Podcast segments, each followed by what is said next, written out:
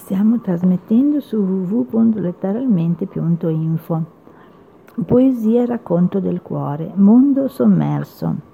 Se una primula apre ad uno, ad uno ad uno i suoi petali, innalza le sue corolle verso l'alto e sembra uno sguardo che spassi lontano.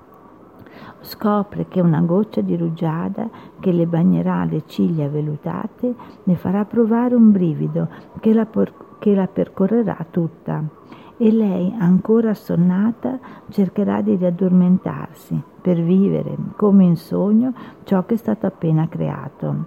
Si tingerà di rosa l'aurora, il sole come un disco dorato aprirà il suo viso in un sorriso. La giornata è appena iniziata e già crea l'illusione di paesaggi dipinti come in un quadro, dove tutto segue il filo logico delle illusioni.